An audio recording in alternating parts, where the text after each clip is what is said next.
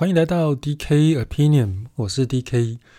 今天我们要来谈一谈一个个人定位的问题，也就是当我们在面对这样有限的资源和时间的时候，不管我们是谁，不管是个人还是企业，其实我们都得在自身的未来找到自己的定位。因为前阵子我在工作上遇到了一点点微妙的状况，我一边身为开发新产品，一边承接专案的顾问。在一个因缘机会之下呢，在一个新的场域的筹备计划当中，成为了一群年纪只有我一半的职场新手们第一幕职场生涯的导师。虽然这个时间只有短短的一个多月，但是看到他们充满活力，可是又饱受挫折的职场生活，有时候啊，我也会不禁的羡羡慕了起来。那我羡慕的并不是他们的年轻与活力，而是仍然有满手的时间来追寻属于自己的未来。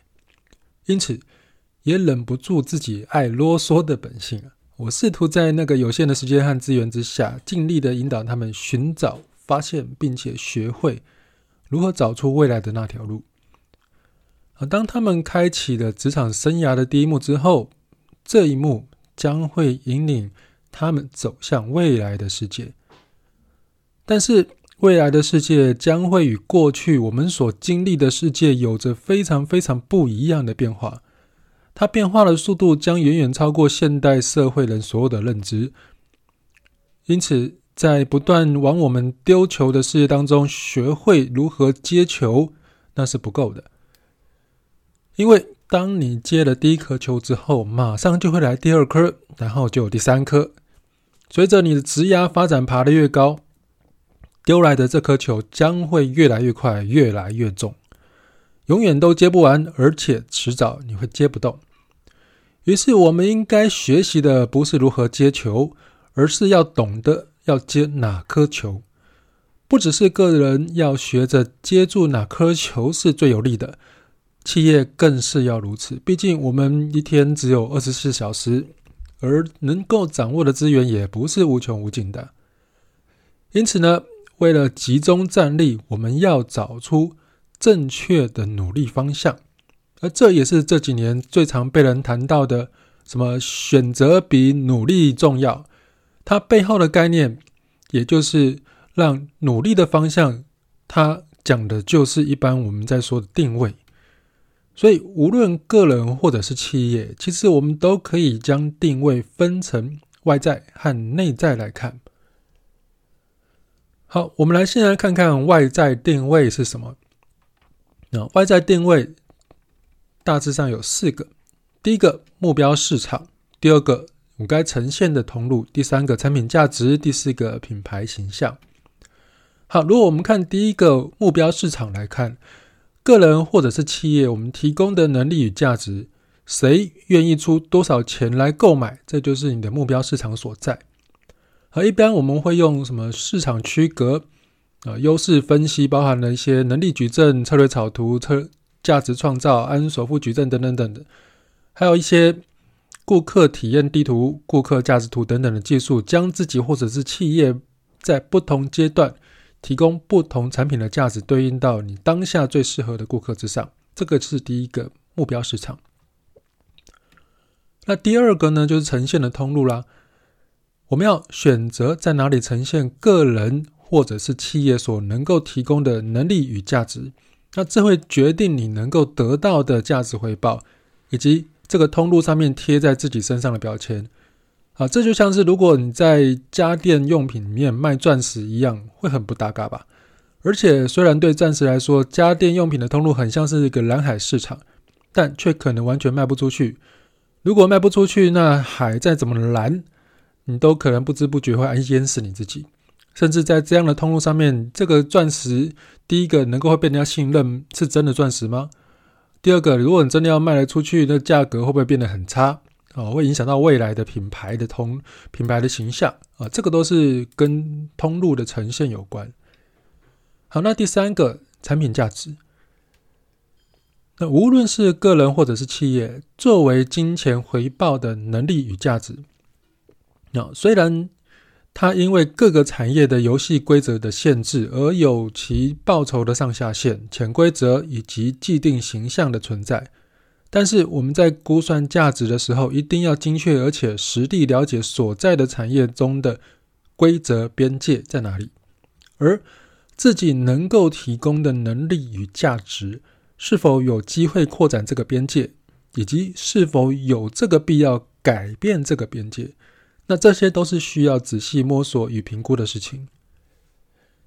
这就像是我们都知道，便利商店的店员要会的事情多如牛毛，从收银啊、上下货啊、影印列印、寄送邮件、清洁打扫、整理货品啊、商品的推荐叫卖、准备饮品等等等等等，这些能力与价值在便利商店的产业游戏规则当中，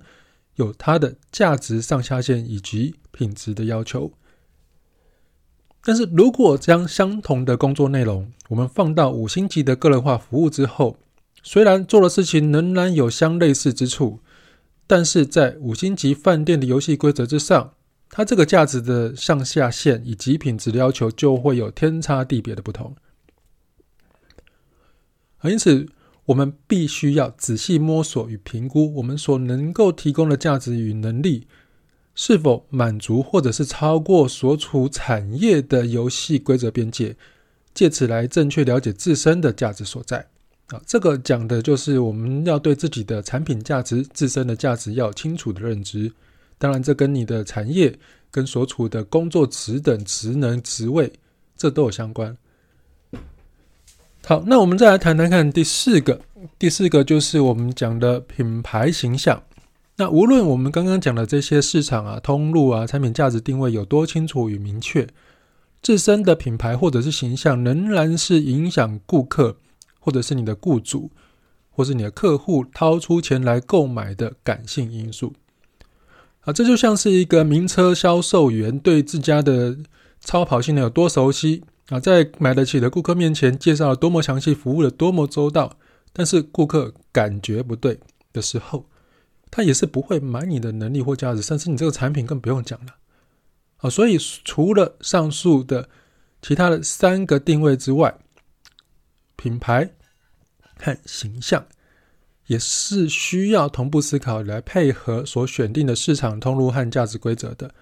这个价值规则当然讲的是价钱的上下限和品质的要求。啊，这就像是在卖球鞋的卖场当中，穿着西装笔挺的销售员，是你是怎么样也卖不出任何一双鞋的。那为了能够在外在的定位当中悠游自得，对于所有人来说，其实更重要的是你的内在定位是什么。所以，我们刚刚谈完内外在了，我们来谈谈内在的定位。所谓的内在定位，就是自我的定位。第一个。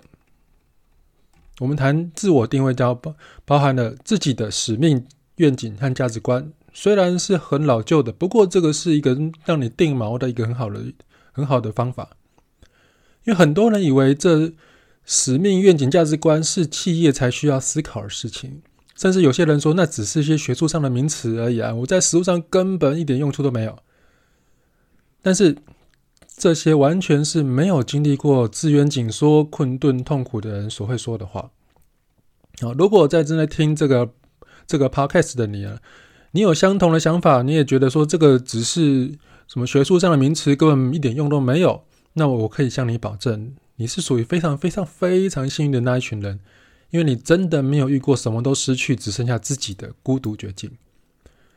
事实上。当你只剩下自己的时候，你手上可能只紧握着最后一根救命线，就是那个不死心的冲动和不甘愿。而这个不死心给你最后的那股力量，只有在你确知自己还有什么非完成不可的任务与使命，还有什么非达成不可的愿景的时候，你才能够紧紧靠着、坚守着不可动摇的价值观，拼了命也要从地上，哦，不对。应该是想说，拼了命要从深埋在地下的脏污水沟管里面爬出来。当你失败到什么都不剩，而只剩下你的时候，能够帮助你支撑下去，想办法拉下脸舔地板，苦苦受尽任何的屈辱，只为了重新站起来的力量。事实上，就只有这三件事：第一个，非完成不可的任务与使命。非达成不可的任的愿景，以及第三个不可动摇的价值观。这是真的被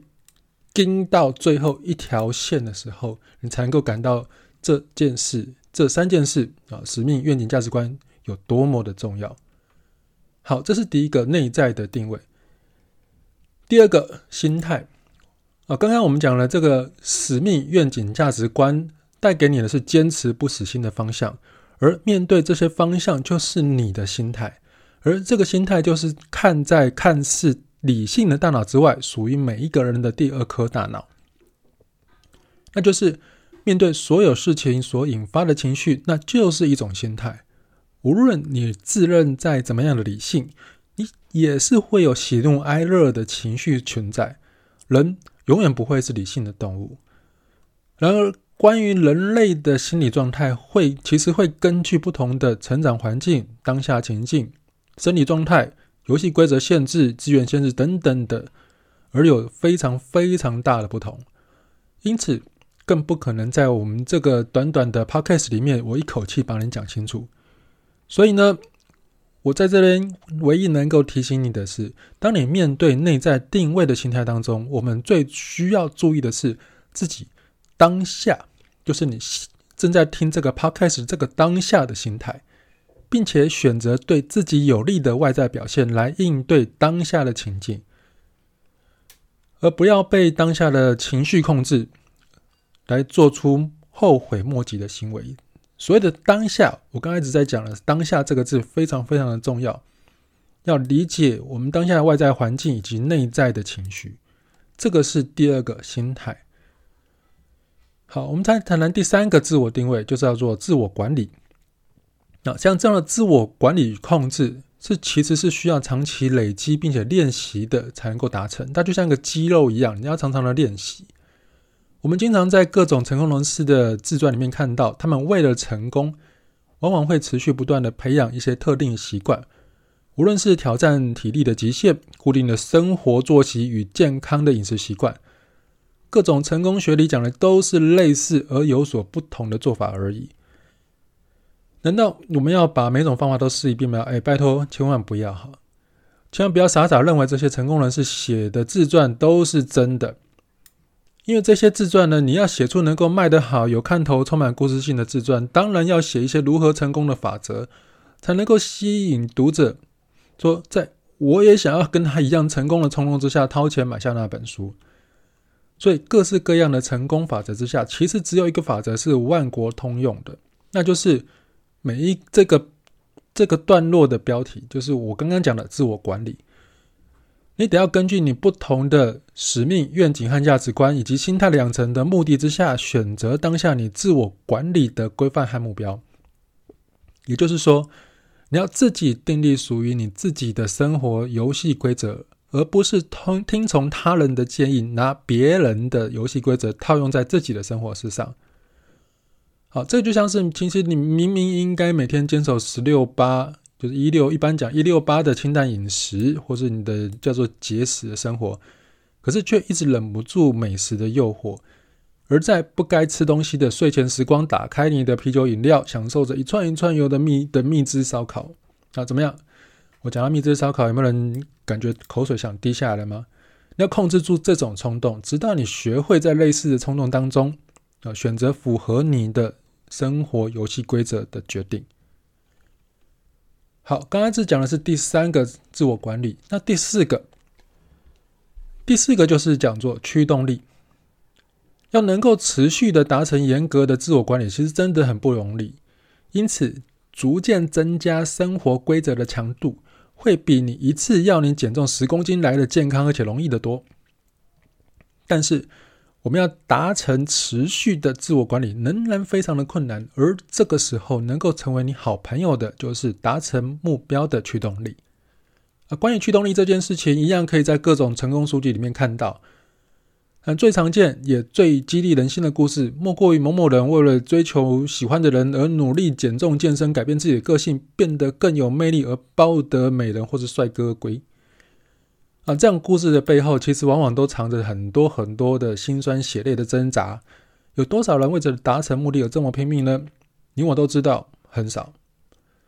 但是这样的故事之所以吸引我们的注意力，并且让我们感到一丝激励的原因，就在于告诉我们努力是有机会达成目标的。啊，虽然可能我们常常看完之后就继续抱着炸鸡桶和可乐坐在电视机前面变回宅男宅女了。不过我们抛开这个炸鸡桶跟可乐这些成功人士的故事背后，他之所以能够如此的毅力坚定，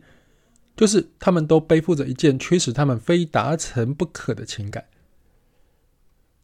那虽然常常有人因为减重、健身、努力而变成有魅力之后仍然被喜欢的人拒绝而上而垂头丧气，但但是在这个过程当中，其实我们都学到了每天抱着激励自己前进的目标，一步一步的坚定自我管理，然后持续往前进。啊，即使原先的目标都失败了，但是面对越困难的目标，我们在这段努力的过程当中就会学得越多。那下一次就更简单了，即使再失败，那么再下一次又更简单了。当成功的门槛越来越低，不代表你的目标越定越低，而是你能够成长的越来越高，看得越来越广越远。不知不觉当中，你的脚步早就跨过原来的门槛，往下一个阶段前进了。啊，这个就是驱动力带给你的成果和成功。啊，其实呢，我们不管我们刚刚讲的外在还是内在，其实只要你有心有在，就是有成功的一天。这些外在或内在的定位啊，其实讲起来都很八股而且老套，但却又是值得一讲再讲、一做再做的经典方法。虽然今天这个 podcast 好像有点像是鸡那个鸡汤文啊，让你心灵鸡汤，但至少这些都是我自己熬过、煮过也喝过的鸡汤。虽然我很没有办法大声的说，哎，这些都是我现在以身作则、切身力行的法则啊，毕竟我偶尔还是会被炸鸡可乐吸引啊。但是希望这些关于个人与企业定位的心法，能够带给某些人，譬如说你，一些些朝向未来的不确定道路之上，微微的灯光与指引。也期望所有将要面对不确定未来的你，能够在人生当中。找到属于你的定位。谢谢你今天的收听，这是 DK Opinion，我们下次见。